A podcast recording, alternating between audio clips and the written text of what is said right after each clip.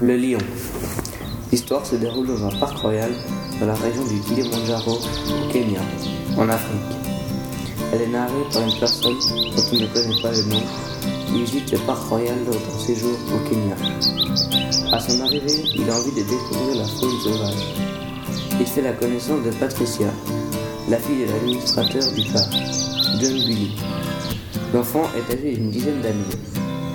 Sa mère, Sibylle, apprend au narrateur que Patricia est l'amie d'un lion qui se nomme King, qu'elle a adopté quand il sont encore qu'un lionceau.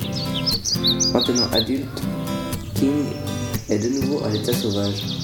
Et chaque jour, Patricia, qui avait l'interdiction de revoir ce lion, se rencontre à un point de rendez-vous.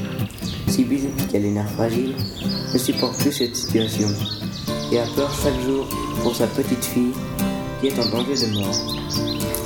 Ce livre a été écrit par Joseph Kessel qui a été publié en 1958. Ce livre est intéressant car cette petite fille essaye par tous les moyens d'aller voir le lion. Je conseillerais ce livre car c'est un roman d'aventure passionnant entre une fille et un lion.